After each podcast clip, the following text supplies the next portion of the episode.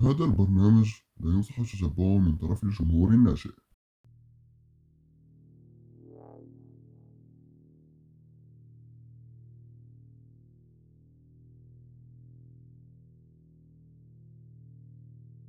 هاي معكم يسرا وهذه عشر ديال ال crime بالدارجة بودكاست مغربي كنعاود لكم فيه على قصص جرائم واقعية طرات في العالم.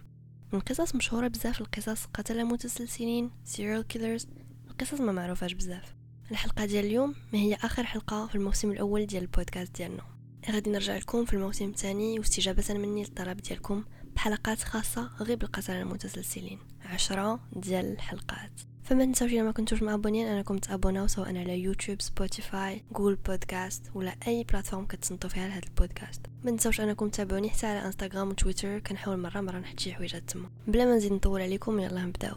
الحلقة ديال اليوم غادي نعاود لكم فيها على جريمة تصنف من أغرب الجرائم اللي طرات في العالم. وهاد الجريمة ما بعيداش علينا بزاف حيت الأحداث ديالها طرات في مصر. الأحداث ديال الجريمة اللي غنعاود لكم عليها اليوم تراو في عزبة شمس الدين في بني مزار مدينة صغيرة في مقاطعة المنيا في مصر. العزبة بالعربية الفصحى أو عند المصريين هي تجمع سكني صغير ومحدود وسط أراضي زراعية. بحال شي تجمع سكني وسط العروبية. وفاش تنقول تجمع سكني ما يمشيش بالكم les résidences ولا. راه غير ديور صغيورين ديال الناس على قد الحال بحال شي دوار صغيور. ما عليناش. في نهاية سنة 2005 بالضبط نهار 29 دوجنبير واحد السيد سميتو أبو بكر عبد المجيد فاق على العادة ديالو مع الفجر باش يمشي يصلي في الجامع ومن تما يمشي يحل المخبزة ديالو. وكيما مولف كل صباح مور ما كيرجع من صلاة ديالو ديال الفجر تيدوز عند الوالدة ديالو اللي ما ساكناش بعيدة بزاف حتى هي في نفس العزبة ساكنة هي وخوه. تيمشي عندهم الصباح تيفيق الوالدة ديالو باش تصلي الفجر وتيفيق حتى خوه باش يمشي لخدمته وتيمشي للمخبزة باش يكمل الخدمة. داك الصباح بالضبط فاش مشى للدار حيت عنده سوارت دخلوا لقى الضوا مطفيين جاتو في شكل. حيت الوالدة ديالو ديما تتكون فايقة. ما شك حتى حاجة قال يمكن واش داها النعاس وما قدرتش تفيق. فمشى لبيتها باش يفيقها وفاش حل الباب وشال الضو ما كانش تينتظر يلقى منعسه في فراشها وغرقانه في دمياتها ما فهم والو. تفكر بلي خوه كاين تما. مشى كيجري عنده البيت باش يقول شنو كاين. كثرت الصدمة كيطيح وينوض كيطيح وينوض حتى وصل للبيت اللي ناعس فيها خوه. فإذا به كيتصدم بأنه خوه حتى هو مقتول وغرقان في دمياته اللي حصل بالظبط ان في حدود الساعة أربعة ونص صباحا أبو بكر ابن عمي اللي هو أخو الضحية كان جاي على أساس يفتح المخبز يروح يشوف العمال في المخبز عملوا إيه وبيصلي بيصحي والدته عشان تصلي الفجر. ففوجئ إن هي مذبوحة وعلى السرير بتاعها وبطنها مفتوح. فطبعا أصيب بحالة ذعر وطلع ينادم على أخوه اللي كان نايم في الأوضة اللي بره.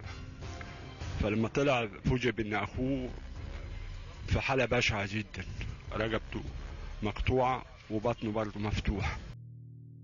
في نفس الوقيتة وفي نفس هذا التجمع السكني بالضبط في الدار اللي لاصقة على الدار ديال الجيران ديال أم أبو بكر أي كاينة دار كتفصل ما بين هاد الدار اللي عاودت لكم فيها على الجريمة اللي طرات فيها والدار اللي غنهضر لكم عليها دابا. فهاد الدار الثانية الخواتات زينب وأم هاشم كانوا سهرانين الليل كامل في premier étage ولا واحد البيت عندهم السطح المهم ديور صغار donc ما كاينش التفاصيل ومع طلع النهار قرروا أنهم يهبطوا للغيت شوسي ينسوا ومنها يفيقوا الوالدين ديالهم يصليو الفجر ويفيقوا خوتهم باش يمشيو يقراو. فهادو ناس على قد الحال وكلشي ناعس في الأرض شي حداش. ملي البنات حلوا الباب ديال هاد البيت اللي ناعسين فيه مالين الدار وشعلوا الضو تصدموا بمنظر ما يمكن حتى واحد أنه يتصوروا في حياته والديهم وخوتهم كاملين ناعسين في بلايصهم مقتولين وغرقانين في دماياتهم. فوجئت في الفجر كده الزعاق والصويت قمت مفجوع طلعت فلقيت ولاده بيجروا عليا بيقولوا اجري يا عمي. إيه بنتي؟ قالت لي ده أبويا خشينا لقيناه مقطع جوا وأمي نايمة جنبه واخواتي طلعت أجري. أنا مش متخيل المنظر. شفته يعني حصل لي فزع. ما قدرتش أتخيل المنظر إن إن بني آدم يعمل في بني آدم كده. يعني حاجة ما حدش يتخيلها ابدا. حرام لو يهودي مش يعمل فيك.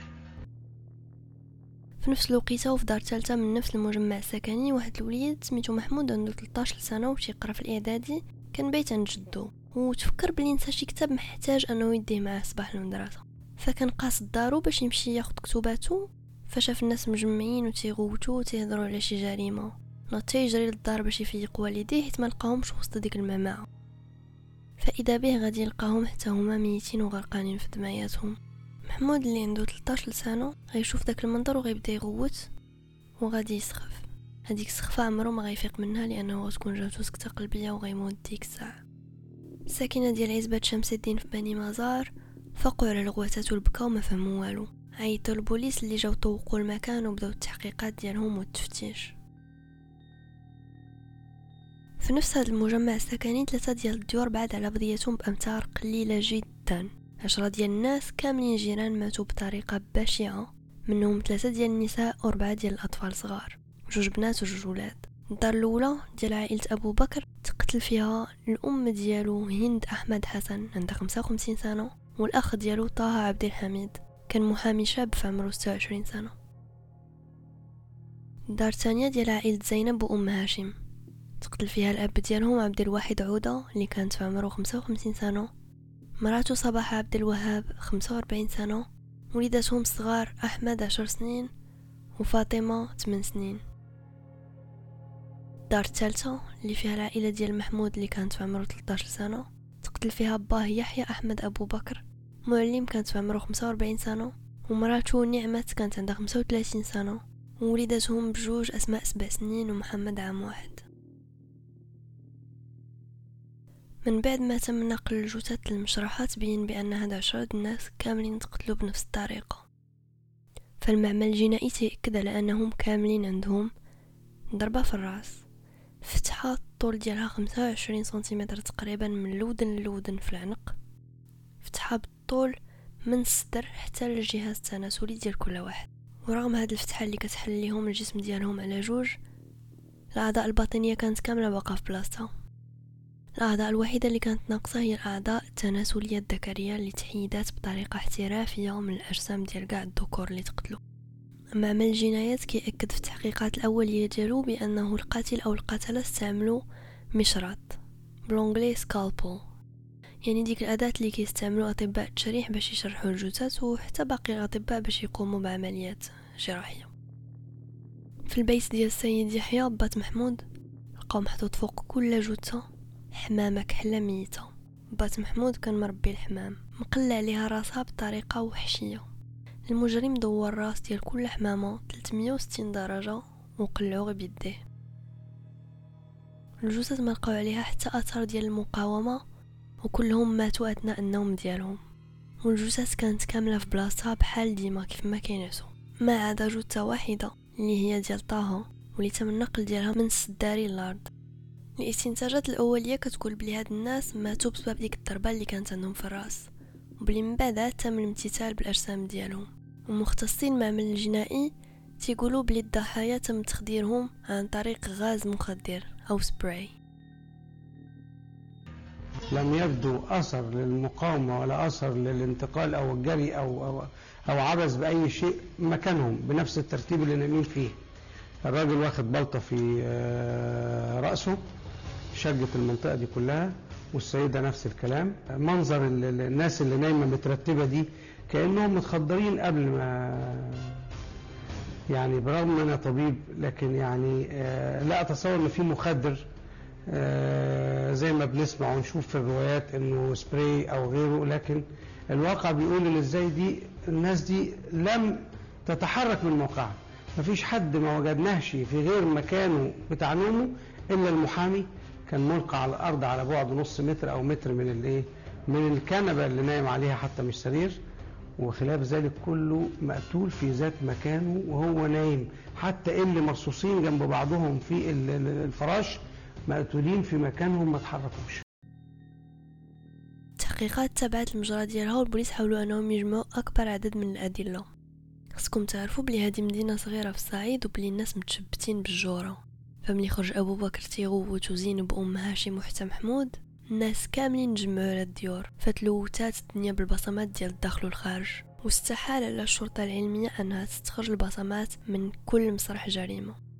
أثناء البحث ديالهم البوليس استنتجوا بأنه القاتل أو القتلة دخلوا من السطح حيت الشرجم والبيبان كانوا كاملين مسدودين من الداخل وما كانت حتى شي علامات ديال الكسر في حتى شي بلاصة. ما عليناش. كثرات الهضره على هذه القضية والصحافة والرأي العام محيحين والناس ديال القرية باغيين الحق يظهر فكثر الضغط على البوليس وبالضبط على الداخلية. بزاف ديال النظريات بداو تيدوروا بداو الناس تيقولوا واش جريمة ثأر ما يمكنش أنها تكون جريمة ثأر لأنه في الثأر ما تيقتلوش النساء والأطفال. وما يمكنش تكون جريمة دينية. هذيك الوقيتة كانوا بزاف ديال الجرائم ما بين الطوائف الدينية سواء المسيحية ولا المسلمين. ما يمكنش لأنه الناس كاملين ديال ديك المنطقة كانوا من نفس الديانة. بالإضافة لأنه كانوا ناس مسالمين ما عندهم حتى شي عداوة لا ما بيناتهم لا مع ناس أخرين. كاع الشهود تيقولوا بلي هاد العائلات ما كان عندها حتى خلاف مع حتى شي حد لا اللي ساكنين حداهم ولا عائلاتهم. السؤال اللي بدات يطرحه الناس بزاف هو كيفاش أنه حتى حد ما سمع شي غوات ولا شي صداع؟ خصوصا الأخوات زينب وأم هاشم اللي كانوا الفوق وما سمعوا حتى شي حاجة نهائيا. كانوا مولفين يسهروا في الليل وحتى تقرب النهار عاد تيهبطوا ينعسوا. فكيف يعقل أنه ما سمعوا حتى حاجة؟ هاد الضغط ديال الصحافة والراي العام جعلت الداخلية أنها تحاول تلقى أجوبة بسرعة. البوليس ديك الساعة استجوبوا أكثر من 300 واحد بما فيهم أصحاب سوابق وأمراض عقلية في بني مزار والنواحي ديالها دازت الشيامات وانتشر الخبر بلي البوليس لقاو القبض على ثلاثة ديال الناس عندهم سوابق عدلية ولا أمراض نفسية. وبلي لقاو بعض الأدلة بما في ذلك جلابة وصباط فيهم آثار ديال دماء ديال الضحايا. ست أيام من بعد هاد الجريمة الداخلية عقدت مؤتمر صحفي أعلنت فيه على أنها لقات الجاني. شكون هو هاد الجاني؟ سميتو محمد علي أحمد عبد اللطيف عنده سبعة وعشرين سنة شاب خارج من القراية وشومير عايش مع والديه. وتعاني من مشاكل نفسية بما في ذلك انفصام في الشخصية انحراف جنسي. والوسواس القهري على حسب أقوال بعض الساكنة محمد علي عبد اللطيف كان حاول في فبراير 2004 أي عام قبل من هذه الجريمة أنه يعتدي جنسيا على وحدة من النساء اللي كانت ضحية ديال هذه الجريمة. ما واضح شكون فيهم. هذه الحادثة عمر ما تم التبليغ بها للشرطة. زيد على ذلك لأنه واحد النهار حصلوا واحد الجيران كينقز من سطح لسطح. شدوه كانوا غيدعيوه بمحاولة السرقه ولكن الوالد ديالو راجل كبير جا كيحزر وكيعتذر وتم الصلح بدون تدخل السلطات على حساب تقرير الشرطه فهاد المتهم صلى العشاء في الجامع وكانوا شافوه بزاف ديال الناس تما. رجع للدار وعاود خرج ورجع مع جوج ديال الصباح وبحال لا شداتو الجارة ناض فيق مالين الدار وبدا تيغوت ويعربط وشدوه خوتو وحاولوا انهم يسدوا عليه في واحد البيت باش يتكالما وملي تكالما خرج عاوتاني. ما رجع حتى واحد من شهود عيان قال لهم بلي شاف واحد السيد تيشبه محمد علي عبد اللطيف حدا الدار ديال احد الضحايا في الليل مع ديك نواحي 12 ولكن مع الظلمه ما شافش وجهه مزيان ولكن تأكد 100% بأن هاد السيد الشبه ديالو عندهم نفس الكسده في الأقوال ديالو في الأول نفى محمد عبد اللطيف كاع داكشي اللي نسباتو له الداخلية والبوليس. وقال بلي ديك الليلة ديال الجريمه كان دخل الدار مع 12 وعاود خرج يسقي الأرض. ولقى بلي شي حد سرق ليهم الآلة اللي كيستعملوا للري. ومع الملل وما كاين ما يدار مشى لواحد القرية بعيد عليهم بواحد 4 كيلومتر باش يشري هاد الآلة. صدق تما. فاق صباح فطر فواحد القهوة وعاد شد الطريق عاوتاني وملي رجع لقى الناس مجمعين على الديور وتيهضروا على جريمة. متفقين على أنه هاد الاعتراف شوية بشكل. داز مدة قصيرة فإذا محمد عبد اللطيف كيعترف بالجريمة ومشى يعاود يمثلها. كاين رواية تقول بلي جبد للبوليس من تحت واحد الشجرة ديال التوت ميكا كان مخبي فيها الأعضاء التناسلية الذكرية اللي ما لقاوهمش في مكان الجريمة. وفي أقوال أخرى يشاع بأنه أثناء التمثيل ديالو ديال الجريمة جبد الأعضاء التناسلية من الديور نيت. كل دار حفر فيها حفرة وخباهم فيها. هاد الأعضاء التناسلية ما شافهم حتى شي حد كانوا في ميكات. ونرجعو نهضروا عليهم من بعد.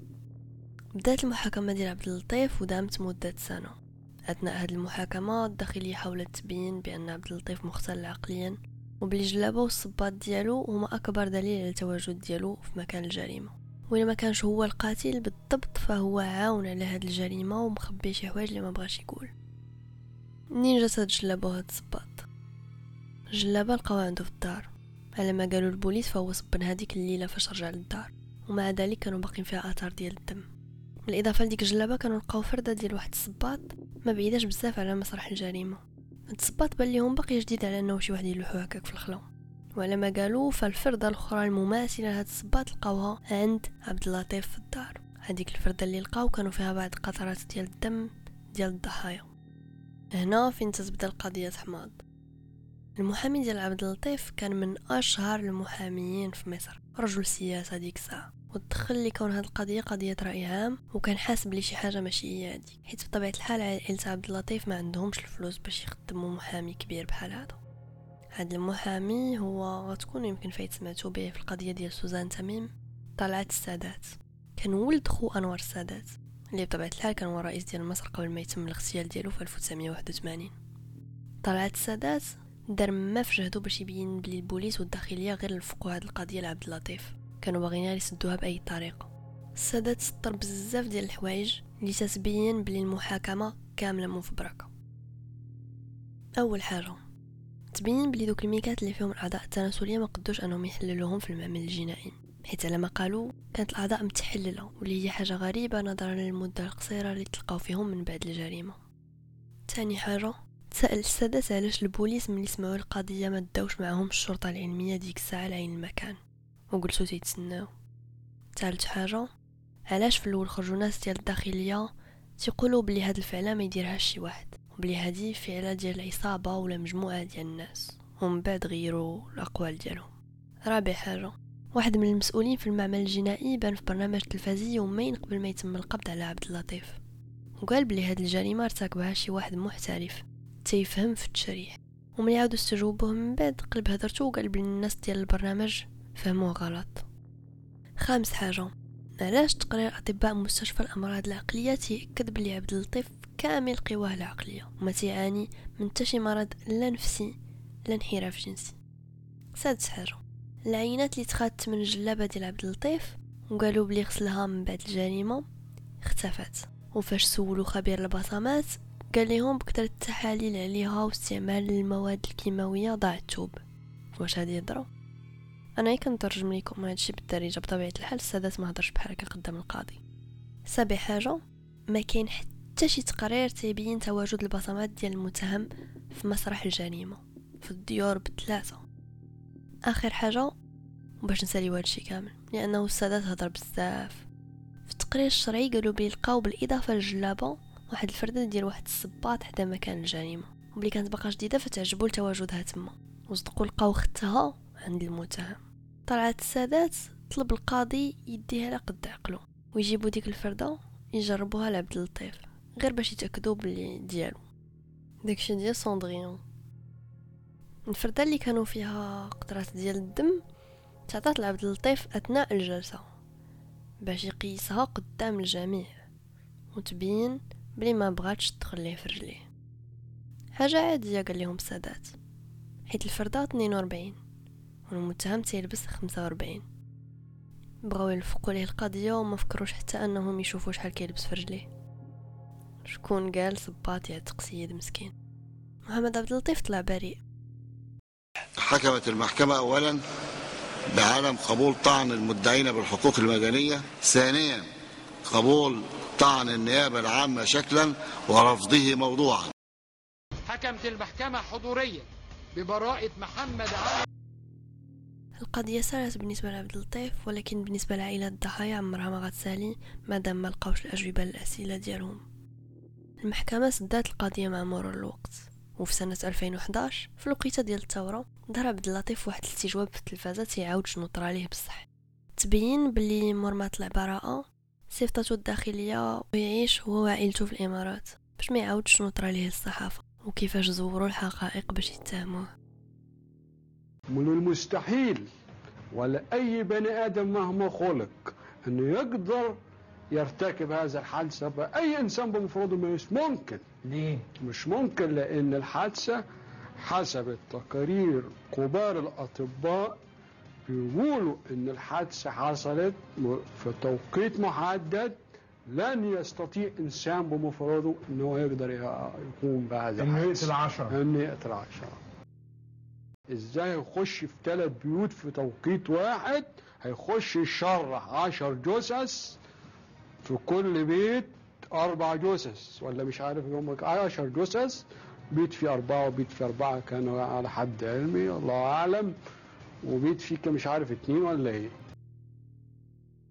اعترافي لشخص ذاتي انتحار أجبروني إن أنا أعترف. اهلكت على الموت خلاص أشركت على الموت إن أنا كنت إنسان بموت من شدة التعذيب اللي أنا تعذبته. مين اللي كان بيعذبك؟ الضباط. طب كانوا بيعذبوك إزاي؟ كهربوني فضلوا يكهربوا فيا لحد كنت بموت. كان هم بيقنعوني عشان نعترف. وأقنعوا على العيلة كلها جابوا العيلة كلها قبضوا على الناس كلها على العيلة كلها عندي. كل العيلة؟ جابوهم أيوه. جابوا العيلة حريم ورجالة وكله والبنات جابوهم. وقالوا لي ده انت خلاص انت اعترف وهنطلعك. هتقوم تعترف بقتل وذبح اعترفتش. عشرة. أنا ما اعترفتش. غير بعد إيه؟ ده أنت مثلت ده ظابط الجريمة وقح جاب أمي قدامي وشدها من النقاب وقال لي هتتكلم ولا عايزينك تقول ان هتقول إن إحنا عايزينه يعني هتقول إن إحنا عايزينه. وجاب أمي قدامي وشدها من النقاب قال لي هتتكلم هيخلص. الله بنفس الأسلوب بنفس الوقاحة بتاعته. وجاب البنات ولاد إخواتي وجاب إخواتي البنات وقبض علينا كلها وعز آه. يعني يعني الاعتداء على النساء ال- الطعن في في في الشرف والاعتداء على النساء. هددني طبعا هددني هددوني الضباط كلهم هددوني. قال أنا قال لي هتتكلم أنا هعتدي على اعراضهم لو ما اتكلمتش عبد اللطيف ليومنا هذا تطالب بمناصفة عادلية تبين شكون هو المجرم الحقيقي لأنه بغى يرجع لمصر ولكن مع الأسف عائلة الضحايا كيتسناو غير يدخل التراب المصري باش يطبقوا عليه القصاص يعني يقتلوه. لأنهم ناس مساكن وما قاريينش وشحال من حاجة وطر عليهم هادشي كامل وتيقوا الداخلية والبوليس في اتهامهم لهاد السيد. ما عليناش. نرجعو ل 2005 فاش طرات الجريمة أول حاجة بدات الصحف تتنشرها هي إشاعات على شي كنز ديال فرعون. آه سمعتوني مزيان. الصحافة. تخصم باتش تالي حسب الإشاعات فدوك الديور ديال دوك الناس وكاع الناس اللي ساكنين معاهم تما مبنيين فوق واحد المقبرة قديمة ديال شي فرعون.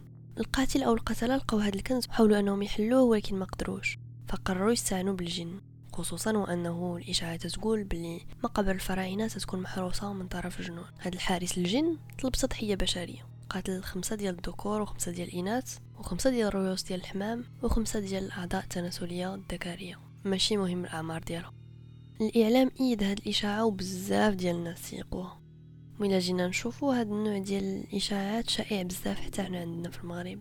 قصص ديال صحاب الكنز والزهريين وكذا واخا يجينا هادشي ما عنده تا معنى ما تعجبش أنا شخصيا لأنه يكون هذا سبب الجريمة.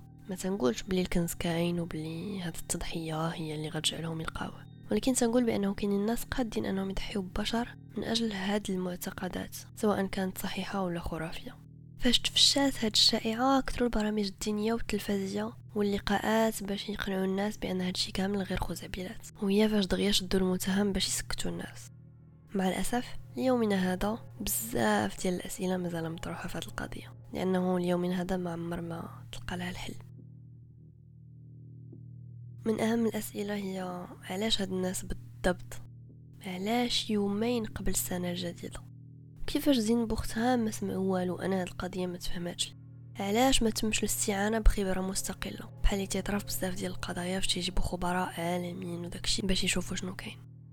علاش ما عاودتش تحلات القضية ليومنا هذا؟ وفينا هما نتائج التحليل اللي قام بهم المعمل الجنائي. علاش هاد الناس قتلوا غير ناس ناعسين في السفلي؟ وعلاش نقزوا شي ديور؟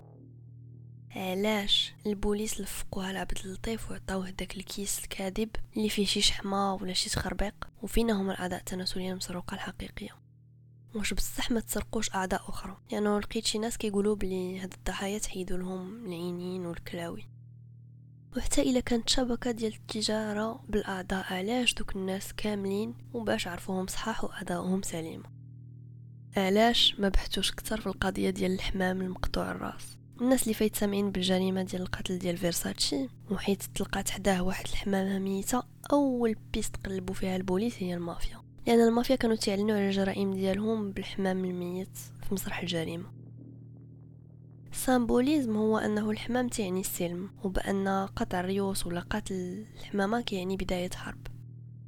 الناس اللي ما آمنوش بالبيستا ديال قبر فرعون وبما فيهم عبد اللطيف بداو تيقولوا بأن هادو من فعايل المخابرات الإسرائيلية أو الموساد هو إلا جيتي تشوف هادشي الخدمة ديال المحترفين فنظرية المخابرات ما يمكنش استبعادها إسرائيلية ولا أخرى الله أعلم.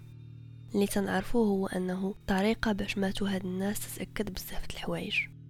أولهم ما يمكنش لشخص واحد يقوم بهذه الجريمة في ذاك الوقت الوجيز. فهادو ضروري مجموعة ديال الناس. تاني حاجة هادو محترفين ماشي شي وحدين أول مرة غادي يقوموا بشي حاجة هكا. أنت كتقول لي فلاح غادي يفتح أجسام بديك الطريقة الاحترافية. وثالث حاجة البوليس خباو بزاف ديال المعلومات ليومنا هذا علاش؟ هذه في نظري وحدة من الجرائم اللي خاص الدور عليها الهضرة ويعرفوها بزاف ديال الناس. ما تعرف داك النهار بالضبط في شي وقيته أخرى في العالم تكون طرات شي جريمة مماثلة. نتوما في نظركم شنو طرا؟ شكون قام بهادشي وشنو هي النظرية اللي كتأيدو من هادشي كامل اللي هضرنا عليه قبل؟ وإلا عندكم نظريات أخرى مرحبا بها في les commentaires. هذه حلقة مختلفة بزاف على الحلقات الأخرين حاولت أنني نهضر لكم فيها على قضية اللي ضراني في راسي مدة طويلة. عرفتكم تعجبكم نهضروا على دوك القضايا اللي طراو في الخارج. Jack the Ripper the Zodiac وزيد وزيد. تنظن بلي هاد القصة حتى من داك النوع. غير هو مع الأسف مع الفساد اللي كان طاغي بزاف في السياسة ديك الوقيتة في مصر بزاف ديال الحوايج بقاو بلا جواب. أنا اليوم هذا مازال ما تيقاتش ليا أنه ناس واحد العروبية راه بحال قلتي شي ناس في شي عروبية عندنا حنايا غابرة مدينة صغيرة. تلقاو مقتولين بديك الطريقة راه ما تفهمش. فينا هما هاد الناس اللي قتلوهم فينا هو داك ال matériel باش تقتلو واش هاد الناس دغيا دغيا قتلوهم وهربوا هاد القضية فريمون ضراتني في راسي بزاف بزاف بزاف. وحتى أنها طرات في العالم العربي كتجعلني نتسائل بزاف الأسئلة. نتمنى أن هاد الحلقة واخا مختلفة على باقي الحلقات تكون نالت الاعجاب ديالكم. شكرا بزاف إلى وصلتوا حتى لهنايا ومازال متبعين الحلقات ديالي وكتصبروا عليا ولا التطال ديالي. إن شاء الله أنا راجعة قريبا جدا جدا جدا بحلقات جديدة بهذا الموسم الجديد اللي صراحة خصو بزاف ديال الخدمة وبزاف ديال الوقت. إلا كنتو كتصنتوا في اليوتيوب وعجبتكم هذه الحلقة ما تنساوش أنكم ديروا like وتبارطاجيوها إلا بغيتو بطبيعة الحال إلا كاينين الناس كتعرفهم كيعجبهم هذا النوع ديال القصص. شكرا بزاف بزاف بزاف بزاف بزاف بزاف على المتابعة ديالكم ونتلاقاو في حلقه جاية bye